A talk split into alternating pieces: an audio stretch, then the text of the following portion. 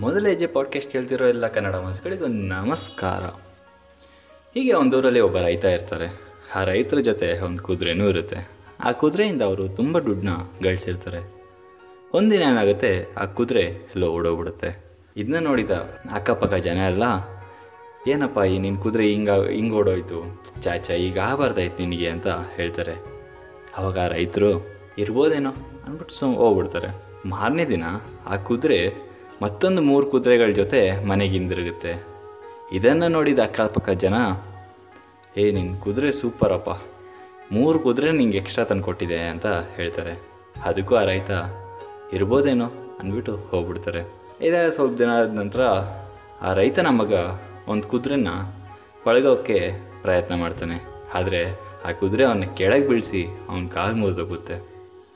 ಇದನ್ನು ನೋಡಿದ ಅಕ್ಕಪಕ್ಕ ಜನ ಏನಪ್ಪ ಈ ಕುದುರೆ ಈ ಥರ ಇದೆ? ನಿನ್ನ ಮಗನ ಕಾಲೇ ಮುರಿದೋಯ್ತಲ್ಲ. ಚಾಚ ಹೀಗೆ ಆಗಬಾರ್ದಾಯ್ತು ನಿನಗೆ ಅಂತಾರೆ. ಆ ರೈತ, ಇರ್ಬೋದೇನೋ ಅಂದ್ಬಿಟ್ಟು ಮತ್ತೆ ಹೋಗ್ಬಿಡ್ತಾರೆ.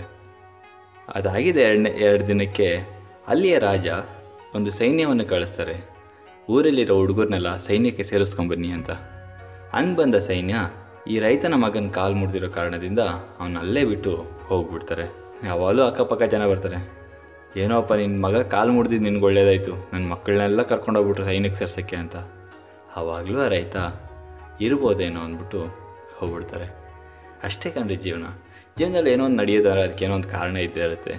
ಇರ್ಬೋದೇನೋ ಹ್ಯಾಪನ್ಸ್ ಈ ಥರ ಪದಗಳನ್ನ ಉಪಯೋಗಿಸಿ, ಈ ಥರ ಮನಸ್ಥಿತಿಯನ್ನು ಇಟ್ಕೊಳ್ಳಿ. ಖುಷಿನೋ, ದುಃಖನೋ, ಆರಾಮಾಗಿರ್ಬೋದು, ಸಂತೋಷವಾಗಿರ್ಬೋದು.